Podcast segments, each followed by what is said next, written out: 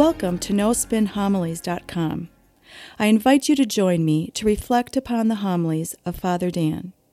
Father Dan will challenge us to open our heart, mind, and soul to the Word of God.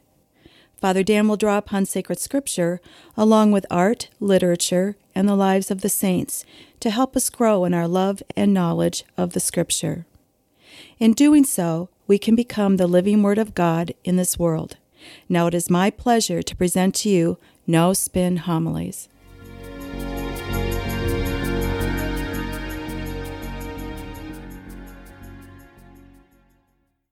In today's gospel, it's probably one of the most difficult passages for us to understand. Jesus said to his disciples, I have come to set the earth on fire, and how I wish it were already blazing. Now, that is a statement of Jesus that tells who he is and what his mission is all about. Now, after Vatican II, our church had a tendency to play down the fiercer aspects of God. Now, don't get me wrong. God is all loving and he is rich in kindness and mercy. But whether we like it or not, the biblical perspective of God is also one of fierce and judgmental. Now, when we hear that word judgment, we don't like it. It's a hard language for us to agree to. Why? Because in present day, we live in a culture where we don't like to judge others or to be judged by others. We have the attitude of, hey, you do whatever you want, to each his own. Whatever lifestyle you've agreed to or living by, who am I to judge you? Well, that may be okay for our current culture but not in the biblical perspective of God. God is judgment. We see that in this passage as well as other passages in the Gospels. For example, Jesus, when he tells us the story of separating the lambs from the goats, the lambs will go on the right and the goats will go on the left. Now, should we be afraid of this language? No. In fact, just the opposite. I would argue we should be happy, even excited. Now, notice Jesus continues on and he says, Do you think I have come to establish peace on the earth? No, I tell you, but rather division. From now on, a household of five will be divided three against two, and two against three. A father will be divided against his son, and a son against his father, a mother against her daughter, and a daughter against her mother. Now it appears that Jesus is set out to divide us all, worse yet, to divide our families. That doesn't sound like the Prince of Peace talking, but it is. So, what do we make of this? These conflicting images of Jesus? And how do we resolve this dilemma? Well, you have to ask a question What does Jesus' love look like in a world that has gone wrong due to sin? What does God's love look like in a world that has become dysfunctional because of sin? Now realize God is the embodiment of love itself. It never changes. God's love is always consistent. That never weakens, never bends, never is taken away from us. God's love is always constant for us all, and always has been, always will be. And so it raises the question how do we perceive God's love? Well, we perceive God's love according to a fallen world due to sin. Now, I think it's important for us to turn to St. Thomas Aquinas. I think he gives us the best way to understand this gospel passage for this weekend. St. Thomas Aquinas said, Whatever is received is received according to the capacity of the recipient. I'll say that again.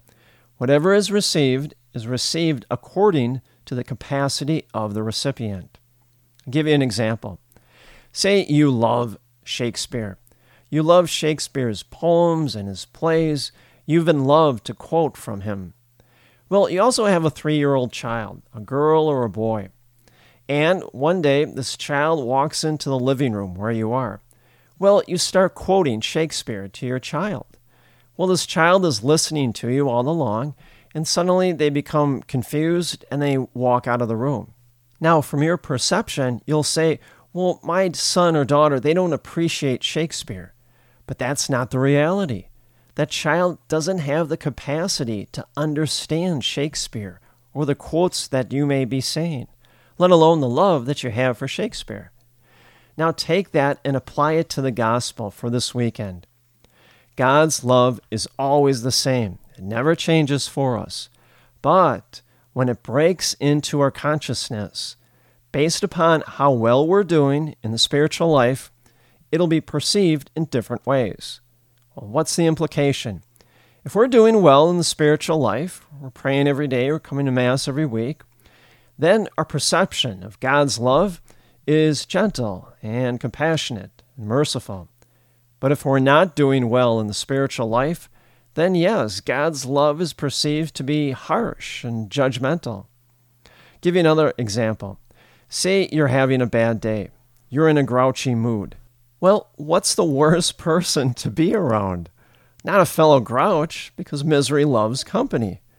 But the most obnoxious person to be around is a person that is in a good mood, a person that is full of cheer. If we're in a grouchy mood, we would perceive this person that is full of cheer as objectively obnoxious. And yet, that's not the reality. Instead, this person is filled with a very pleasant disposition. And yet, we perceive it according to the capacity of how we're feeling at that time. Again, whatever we receive is received by the capacity of the recipient. G.K. Chesterton once said, We're all in the same boat and we're all seasick. Well, that's the effect of original sin. Look at Jesus, his ministry, and his life. When Jesus comes into this world, some, the Pharisees, the Sadducees, the Herodians, the religious establishment of that time, they perceived Jesus as a troublemaker, an agitator, a boat rocker. These very people perceive Jesus Christ in this way. Why? Because they want to maintain that dysfunctional world. What does Jesus want to do? Change it, and change it for the better. The Pharisees and the Sadducees want to maintain the old order, the old order that was governed by sin and death, in which they controlled and had power over. That's why they perceived Jesus as a troublemaker and a threat. Now, we have to realize Jesus does not come into this world to cause division or chaos in our life, but it can be perceived that way by others. And in that way, it can be perceived as harsh, especially for people that don't welcome Christ into their life. See, what we have to understand is in this gospel, we see God's great passion to set all things right things that have gone bad because of sin. God wants to restore the relationship we once had before the fall of grace. Go back to the story of creation in Genesis. It said, Before the fall of grace, God walked in easy fellowship with Adam and Eve in the cool evening of the garden. See, that's what God wants for each and every one of us fellowship, a right relationship with God, now and always. Now, with that in mind, go back into the gospel. When Jesus says he is going to divide households, what does he really mean? Well, he wants to break up the dysfunctional part of our world that has been affected by sin. Jesus wants to make sure the world no longer governed by sin and death exists. It is going to pass away. What is a call for? For Jesus to break it up, to create a new order that is based upon peace and love and the promise of salvation. Again, Thomas Aquinas, whatever is received is received by the capacity of the recipient. I'll give you another great example. Say you love golf. You play golf all the time throughout the summer. And yet, throughout the years, you've kind of picked up on a peculiar swing. It feels comfortable for you, and so you keep swinging the clubs that way. Now, a good golf teacher sees how you swing the clubs. Now, he doesn't compliment you, but instead he starts coaching you. He says to you, Well, make sure your feet are aligned and make sure your shoulders are square to the ball. Is he trying to hurt you? No. He's doing what he's supposed to do, being a good teacher and making you a better player. Now, at first, you start swinging the club, you know, in the way he wants you to. And it feels uncomfortable and unpleasant, and you don't want to do it. But you keep on, and you keep swinging that club the way he tells you to. And then, after a while, you find out you're hitting the ball straighter and longer than you used to. And now you're a better player for that.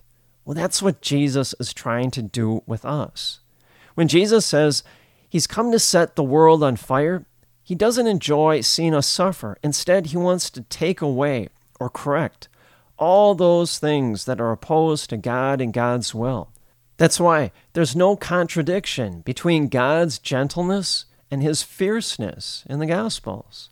There's no contradiction between the God of the Old Testament and the God of the New Testament.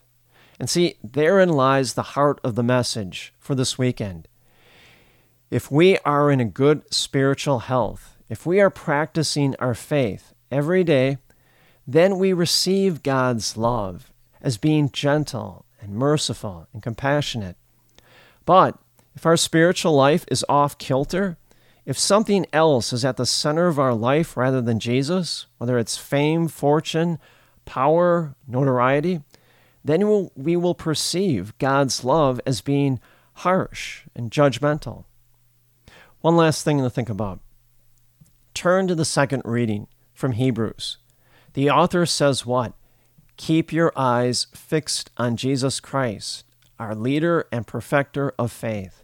If we stay fixated on Jesus Christ's presence in our life, then we'll always have good spiritual health, and we will always receive God's love as being gentle, compassionate, and always merciful and kind to us, now and each and every day of our life, for the rest of eternity.